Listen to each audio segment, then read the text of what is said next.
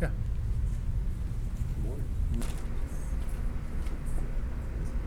It's, it's been a real value to be able to listen to the other classes as well. If you don't have a podcast that you normally listen to, I'd encourage you to, to subscribe to the Otter Creek podcast. You get to hear not just these classes, but every class, and then also the sermons as well.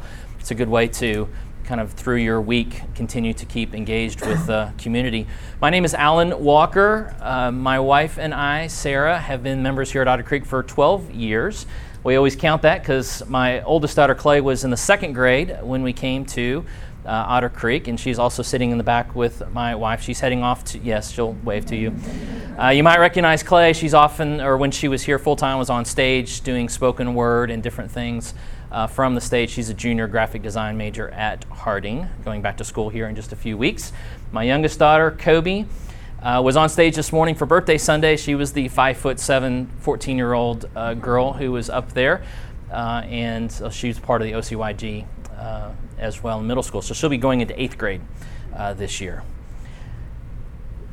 the and, and, just as an aside, I thought it was such a cool moment this morning. And those of you who weren't in second ser- or weren't in first service, if you go to second service, I don't know if it'll happen in second service, but I thought it was so cool this morning when uh, Brad Chrysler was singing uh, the Bob Dylan song, which is a story in and of itself. But he's singing the Bob Dylan song, and they brought the kindergartners up with their new Bibles, and they opened up their Bibles and started looking through them while he was singing the song. I took a picture of it. I thought that was such a cool moment uh, while he was singing that for them to be opening up and, and looking into their Bibles. That was so that was so neat. That's when Uncle David started talking. I noticed that as soon as the, the Uncle Brad stopped singing and Uncle David started talking, then they were just that was it. You know, that was lost interest. The I've spent the last couple of years as a huddle leader for the OCYG middle school. So most of the time I've been uh, teaching or instructing has been with sixth and seventh grade boys uh, which gave me a little bit of comfort coming into today, realizing that there are certain behaviors I'm not going to see this morning, I'm sure, uh, based off of uh, the group. I hope not. I really, I really do. Uh, before that, I spent five years coordinating the as a worship champion, coordinating the Sunday morning experience for the youth group uh, for the OCYG high schoolers. Uh, and so, as part of that, we had to coordinate all the the classes, and then we also had to coordinate the s- summer classes, which I, really have to t- uh, give credit to Eric for this particular class. It's hard to schedule for the summer and to know what to do because people are in and out and those type of things. And so I had experience with that with the OCYG with the high schoolers. And then when you asked, hey, could you teach uh, this summer? I said, absolutely, yes. I know that's a difficult thing to get teachers. Uh, and then I got the subject, Deuteronomy, and I thought that's fantastic. Um, and then when I got the dates that would work for me, I figured it's going to be August. We're talking about Deuteronomy all summer. By the time I get up here, there'll be like four people in the room. So uh, I, do have to give credit. It's been a fascinating study.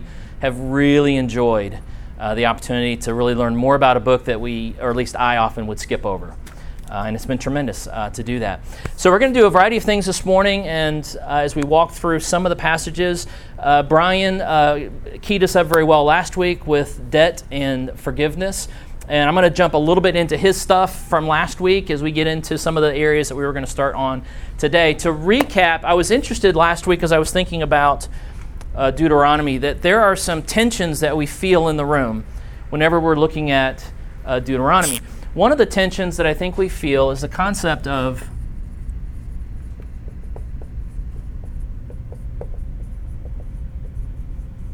is community versus individual. That uh, the conversations have been circulating around what is it like to be in a community versus an individual nature of our relationship with God. We have a tendency in Western culture to think of our relationship as individual with God. And so, terms that we use, we we look at from an individual perspective, not necessarily a, a community perspective. The second tension that I think that we feel when we look at Deuteronomy is the idea of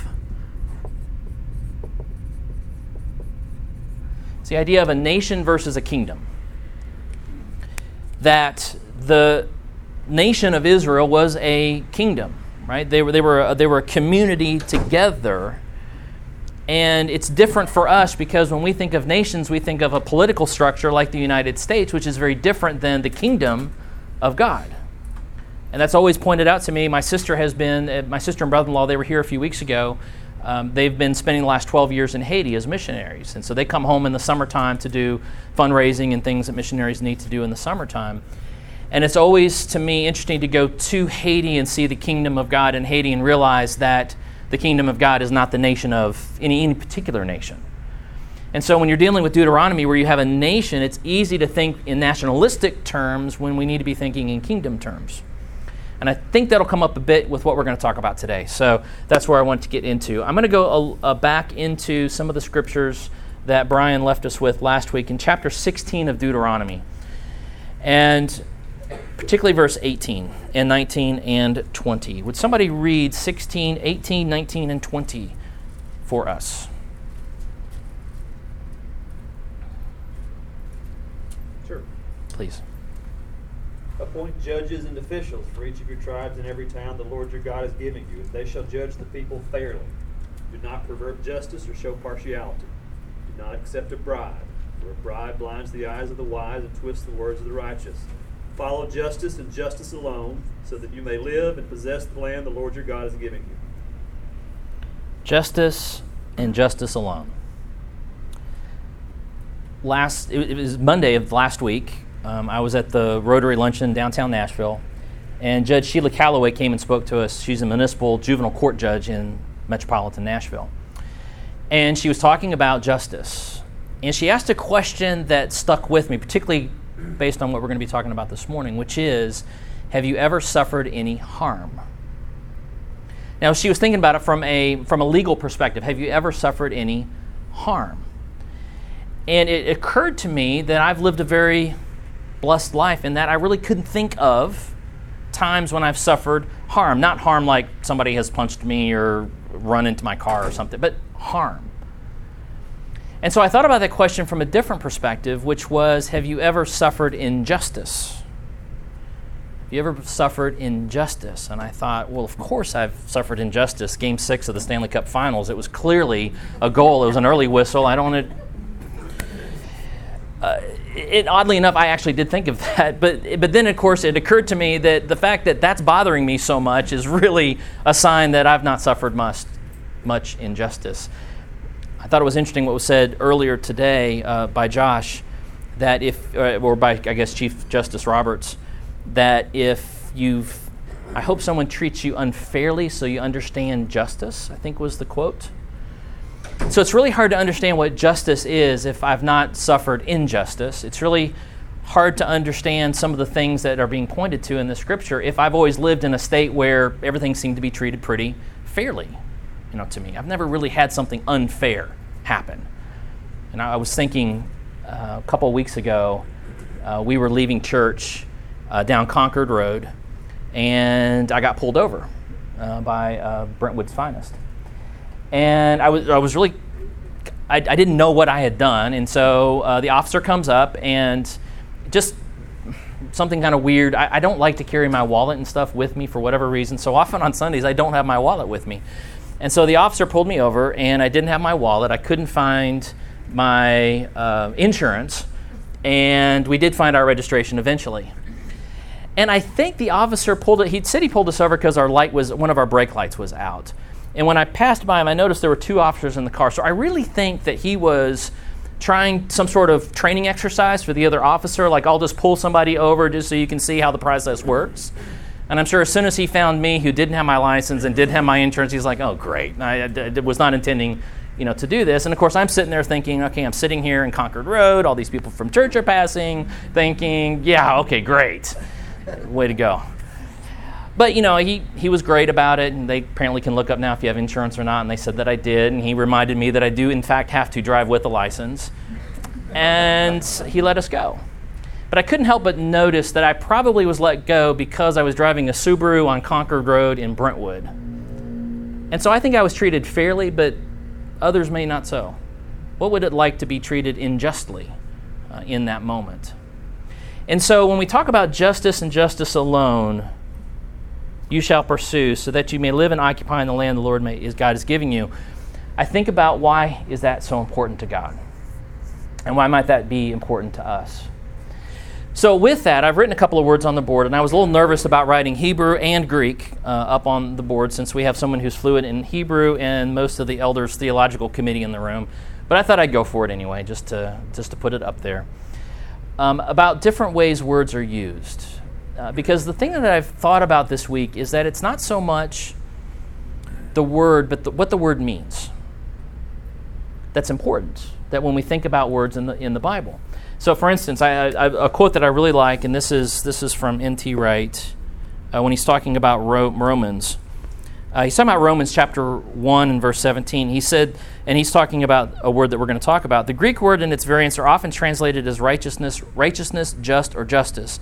The problem is that Paul, though writing in Greek, has Hebrew words and meanings in mind, which English translations often overlook. In other words, we hear a word and we think of an English context, which may not be the context in the Hebrew mind when it's being said. And so I started with the idea of justice and, and Judge Sheila Calloway talking about justice at Rotary. And so the question would be is what do you think of when you think of justice? And so I'm curious. What do you think of when you think of justice? How would you define justice? Fairness. Okay, fairness. Yeah. Accountability. Okay, accountability for whatever actions that we may have taken. right thing to do. Okay, I okay, think of equity. okay, I think of the image of the balanced scales. Yeah. okay. Getting what you deserve. Getting what I deserve. All right.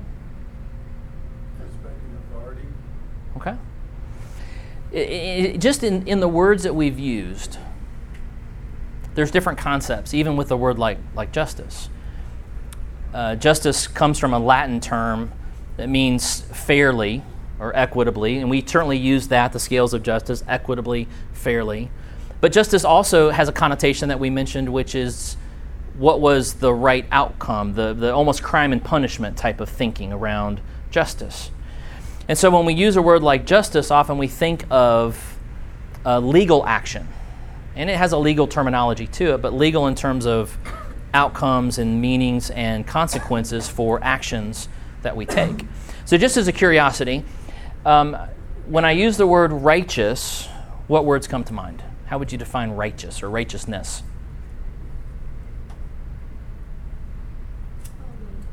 Okay. Holy? I'll repeat some just for the group, and then also I noticed when I was listening to the podcast, it's always helpful sometimes when it's repeated so you can follow along as well. How would you define righteous or righteousness?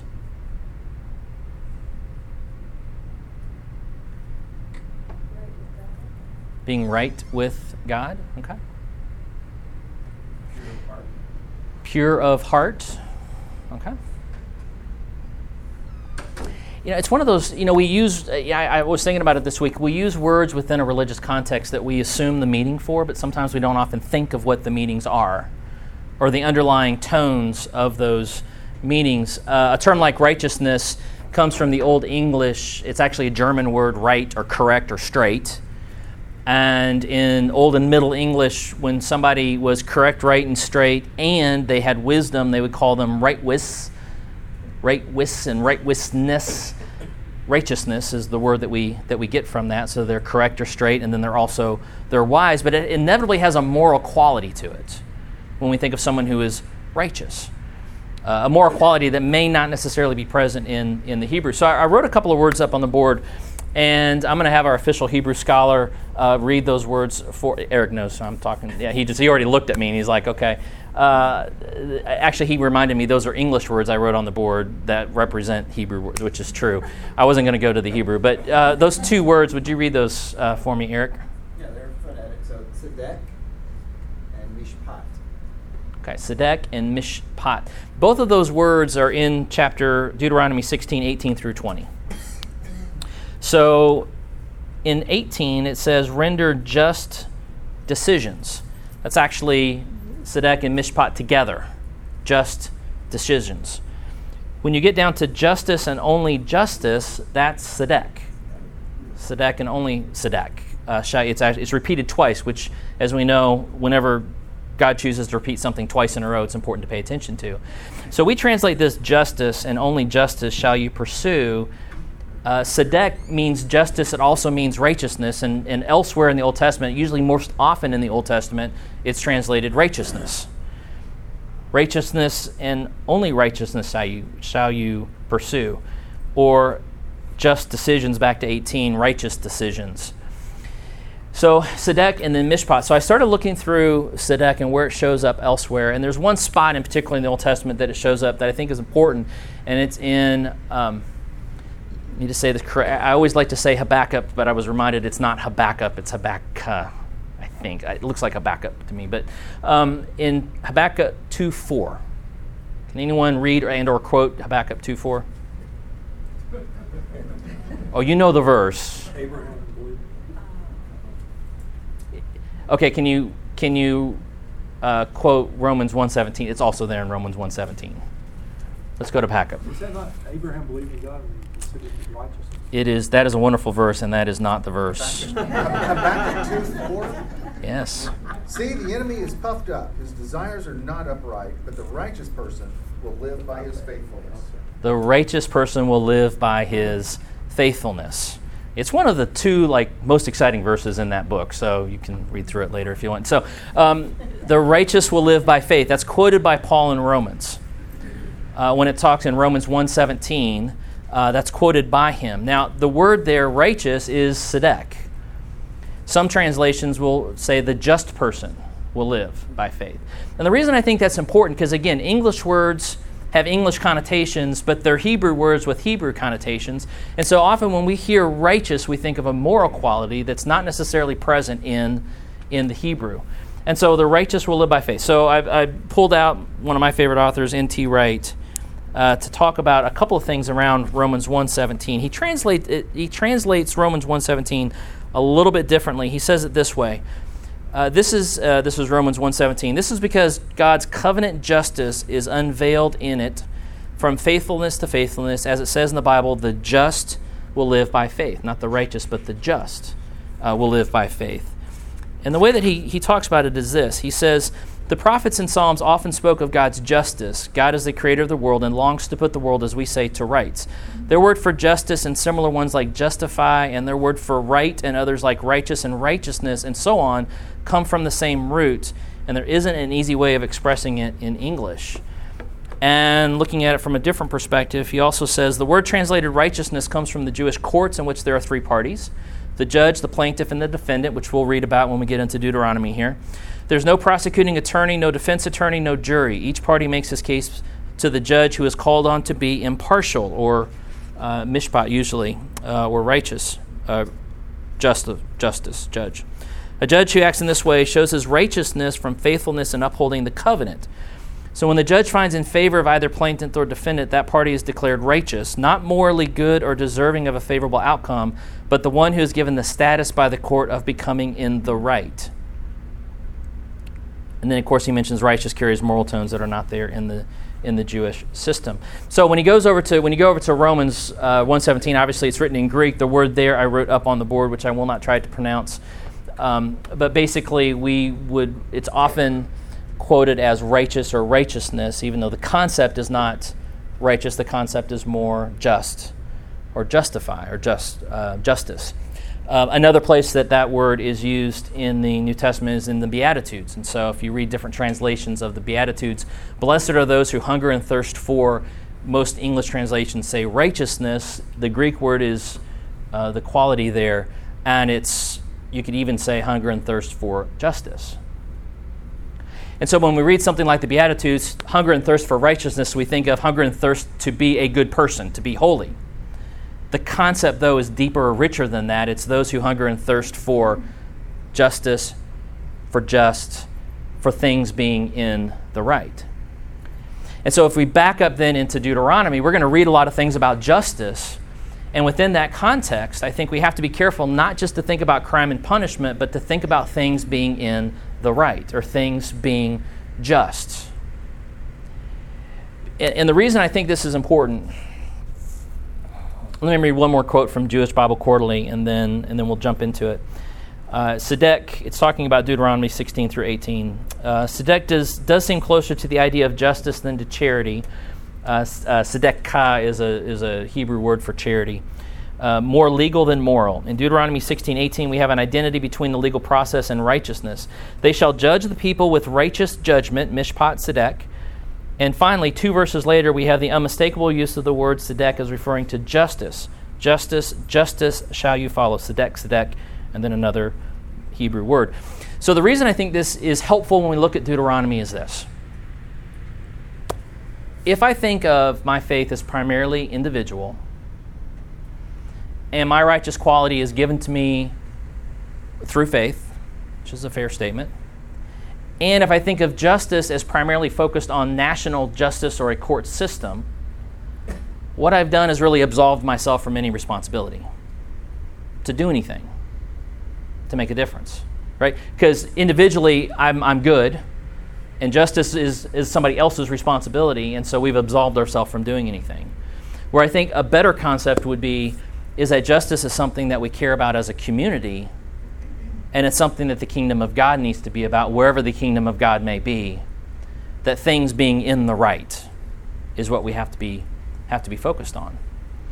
And so when we jump into Deuteronomy, I think it's important to keep those concepts kind of in in our head uh, as we move forward through the process. Uh, back to Judge Sheila Calloway, she was the reason she came and spoke to us was about a concept in legal terms called restorative justice. And I am not as familiar with the term, uh, and I'm not necessarily studied the term, but as I understand it is, it's about repairing harm and putting things back to right, not just punishing crime. And it was a fascinating concept, particularly based on what I was reading in Deuteronomy, that justice isn't just about punishing, justice is about putting things back to right, restorative justice. And it's a fascinating concept to think through and maybe even be about as a community. How can we put things back to right? How do we repair harm? Uh, within our communities and when, within uh, the kingdom. So let me pause there for a moment. We're going to jump into ways in which I think God sees justice uh, within the system in Deuteronomy. But before I go there, I'm curious for, for comments or thoughts based off of that. And this is my, I'm holding my cup of coffee, giving you an opportunity to.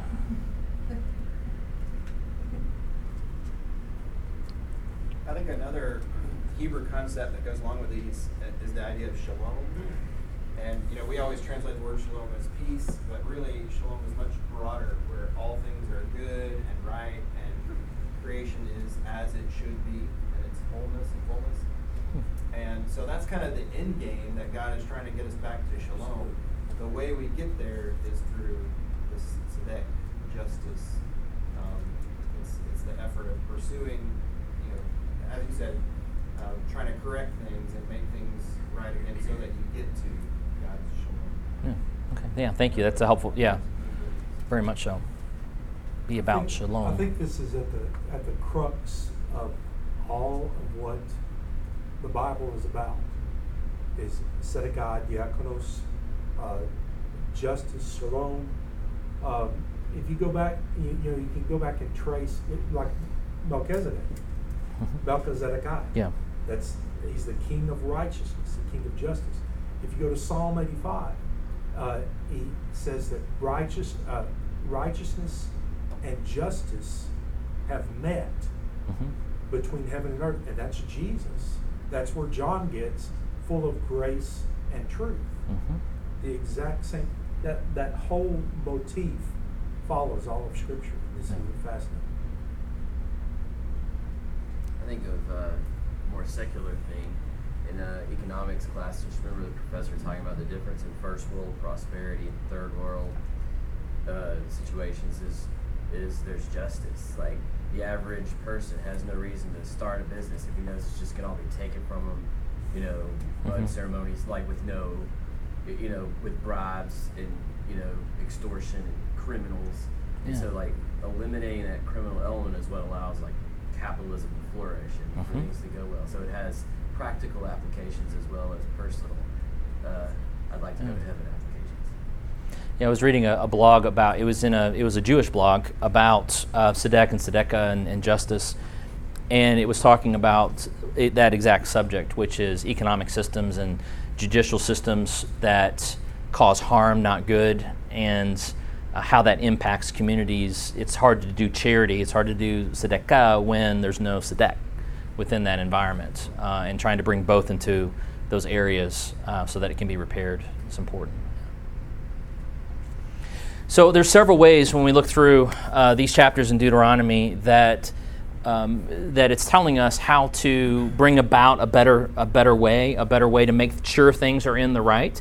And so we're going to read through, and as we read through these chapters. Um, I want you to think about what, what's the overlying concepts here. There's a lot of examples and a couple of case studies within it, but what are the concepts here that we need to really pull out? Justice and justice alone shall we pursue. If we're about that, then what are some concepts we need to pull out of these, the, these areas?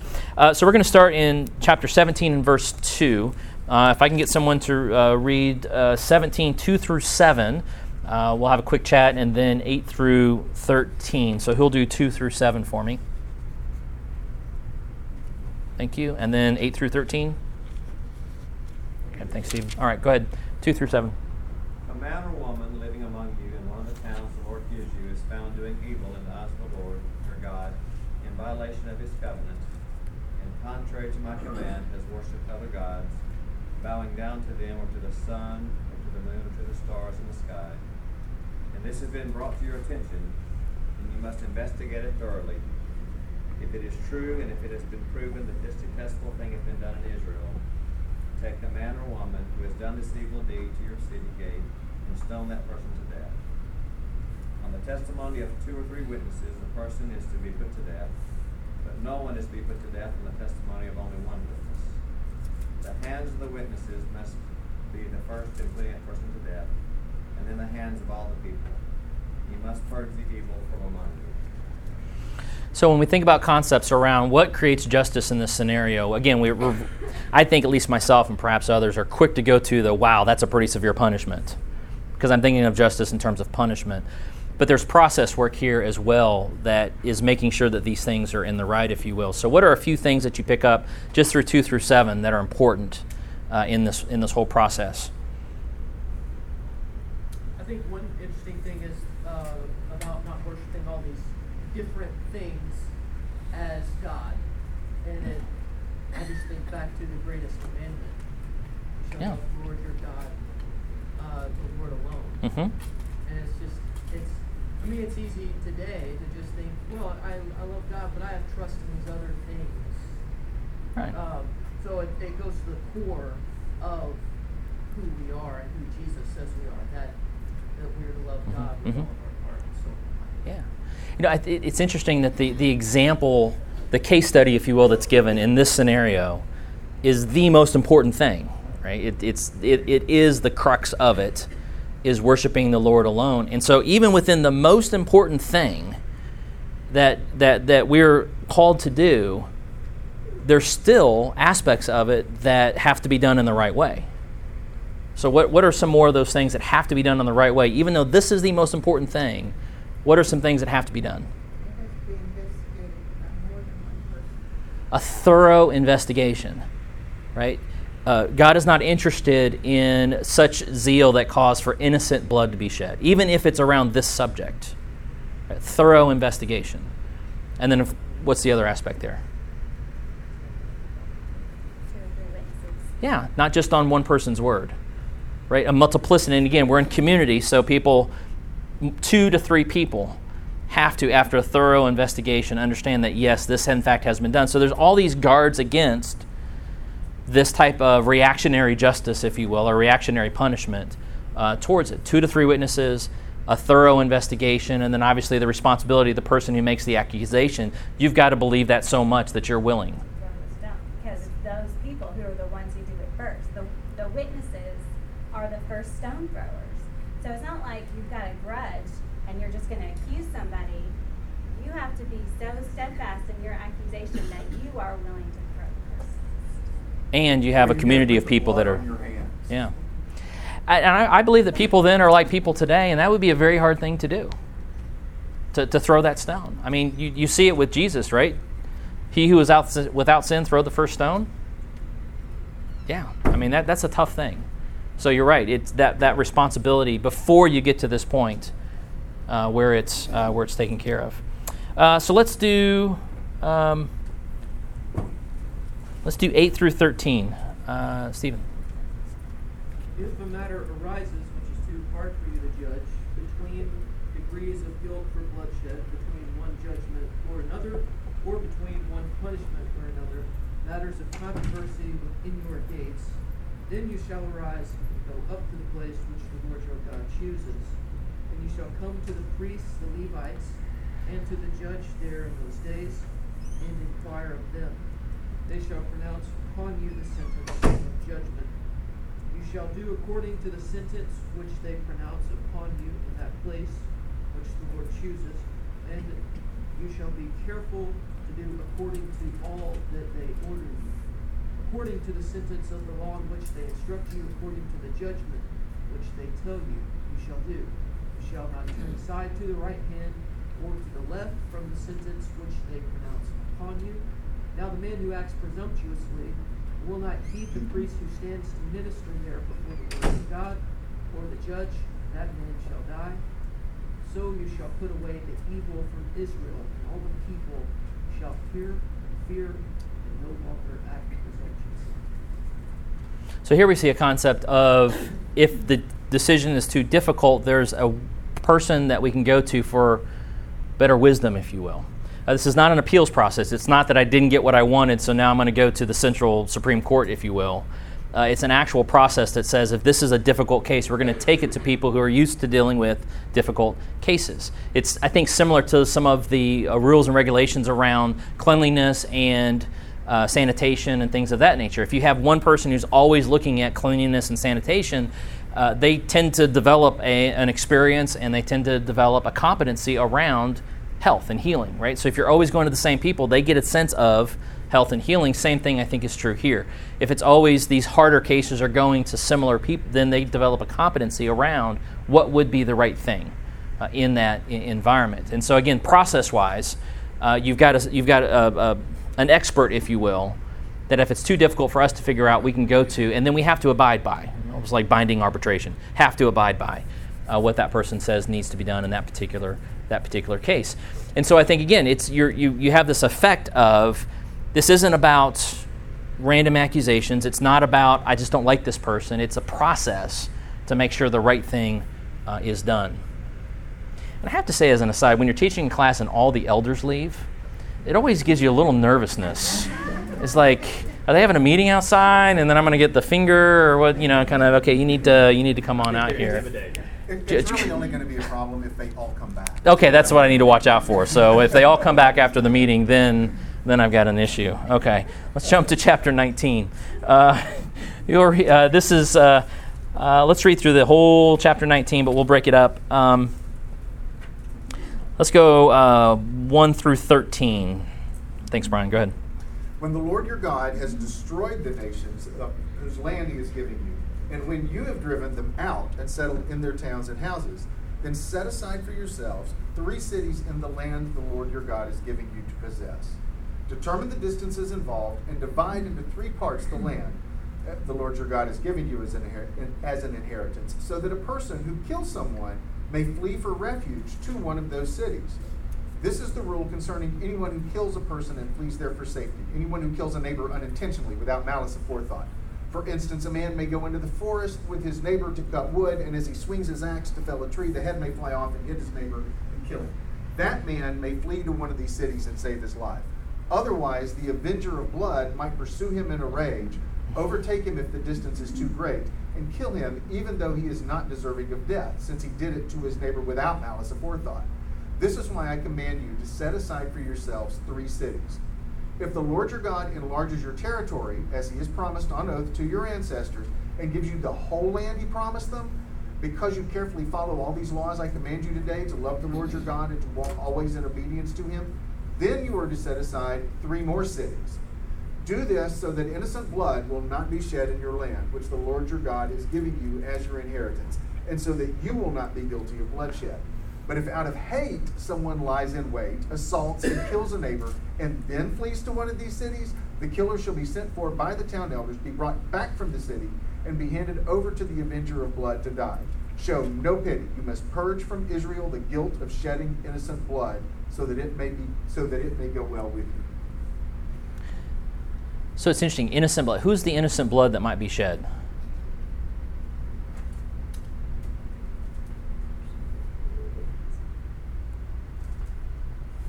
I mean, you're talking, about, uh, you're talking about essentially what we think of as involuntary manslaughter. But and, and then the person guilty of involuntary manslaughter could be the victim of a innocent a blood. Killing. Innocent yeah. blood. And so as you read through that, in, the, the concern here is around innocent blood, particularly the innocent blood of somebody who may have had involuntary manslaughter, and then vengeance overrate, overtakes somebody, and then they kill that person. That's murder. That's different, right? And so it's a, you think about this process around sanctuary cities, it's like a cooling effect that even though I may want to take vengeance against someone who I love has passed, even though I have vengeance and it might be with in the culture to take vengeance, that's not the process. That's not right. That's not justice. Uh, you have to go through a process uh, to make these things happen. And so sanctuary cities are provided for these types of situations so that someone can have a cooling effect over just the what was it, hot fury? Was that the way that your particular version said, or the hot fury, vengeance? Uh, obviously, the emotion is overtaking uh, the individual. Again, process, justice. We have to make sure the right thing is done, not just punishment uh, is wielded. Uh, someone read 14 through the end of the chapter.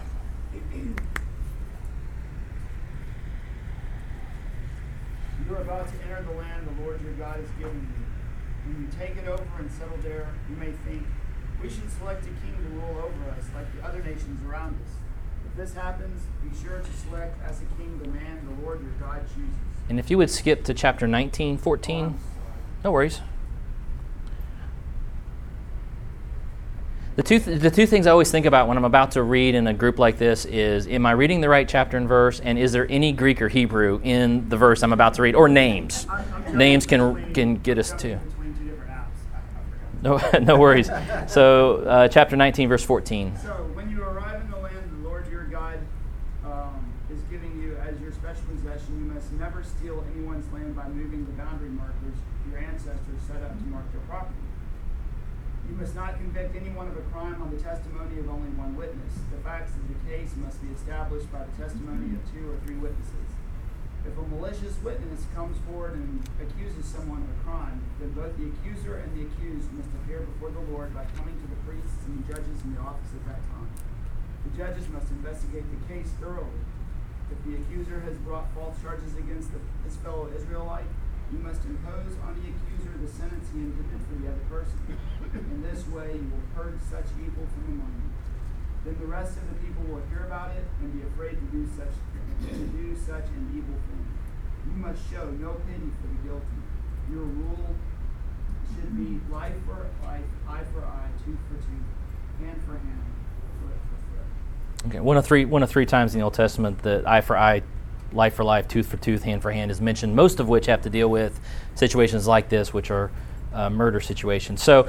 Uh, not moving the boundary marker, I think we can come to terms with that. Uh, obviously, this is probably being done in the middle of the night or in a way in which the person's not noticing, or I'm just slightly mowing a little bit more of my neighbor's yard, maybe thinking that now this is my yard because I'm mowing it maybe that's just me, but um, you know, making because the importance of land as an inheritance, you're not just getting a little bit of somebody else's, you're taking away the inheritance that they have from God. It's that big of a it's that big of a deal. So it's there, uh, and then you know, in a, in a culture without CSI Miami.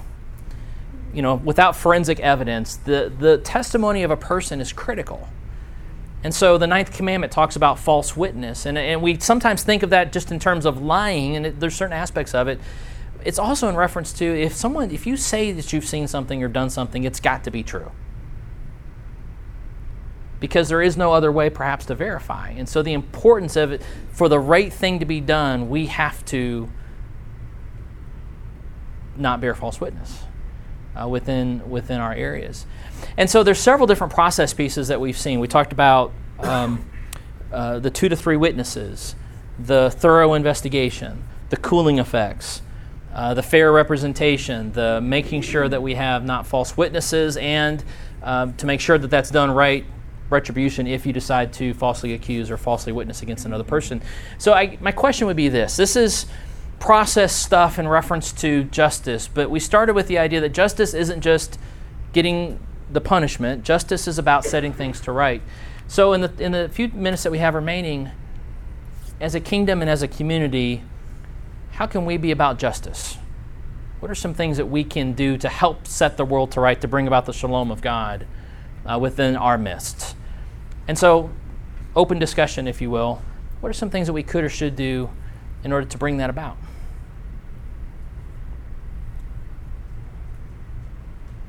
I, I keep coming back to the, the concept of the refuge cities because I, it's just it's so interesting to me because we really don't do anything like that in our justice system.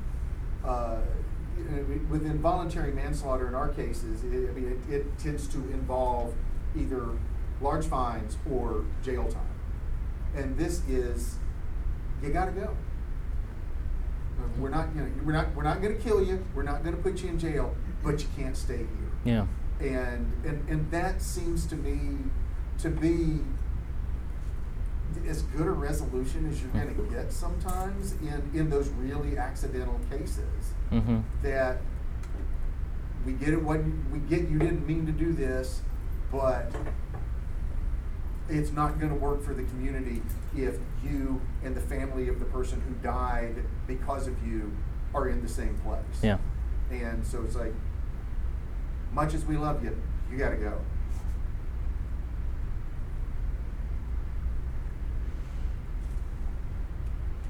It's hard to have community when something like that has happened. Yeah. Um, it, it, it, and it's almost impossible to make it right. Um, But I, and I, th- I, I think that it's a concept that maybe we look at beyond accidental death and go, there are just sometimes that you're not going to, in, in, in a community like ours, you're not going to be able to fix that problem. yeah. Even, even if it's completely unintentional, somebody got to go. No, it fascinated me to think about um, the idea of the judicial system w- within the, the Jewish or the Hebrew context of, you know, there's no prosecuting attorney, there's no defense attorney, there's no jury. It is the plaintiff, it is the defendant, and it's the judge. And the judge is righteous, in this case, representative of God, and the case is pleaded before the judge. And if the judge has Tzedek and Mishpat, and the, if the judge has that righteousness, then we can trust what the judge says. And within the process to make sure all that happens in the right way is what we see within Deuteronomy. But I'm very comfortable with the idea that that we have a judge that is just and we have a judge that cares about these things and the level of detail that they care about it. And so I think it's important that, again, just in terms of thinking, how can I hunger and thirst for righteousness? How can I hunger and thirst for justice? How can I be about justice and righteousness within my week? How can I be about uh, these things that we hear so that um, you know the community of God uh, is?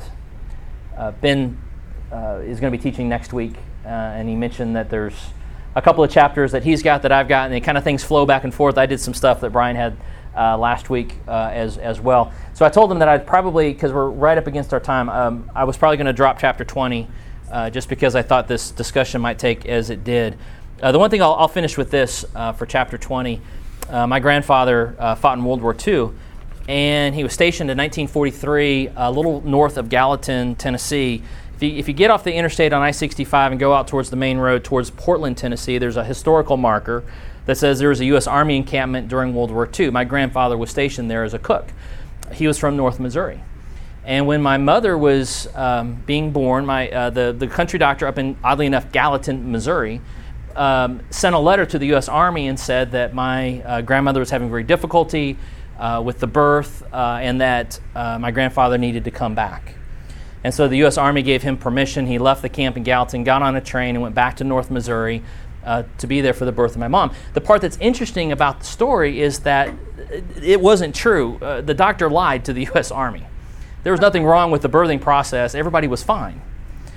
And my grandma asked him, why did he do that? And it was interesting what he said, as my grandma related. She said, he said that these boys need to know what they're fighting for. And so he arranged it for my grandfather to be able to come home. We got some beautiful pictures of my papa with my mother just as she's born in his army uniform uh, before he then went overseas uh, with the U.S. Army in D Day. It just made me think about this next chapter, uh, which it talks about. And if you'll read through it, we might pick it up some next week, but if you read through it, it talks about war and it talks about some of the aspects of it, uh, and particularly around the blessings God gives us and the ability to have those blessings even in the midst of uh, some things that we might do. So, uh, with that, we're out of time. Thank you all so much, and we'll see you next week.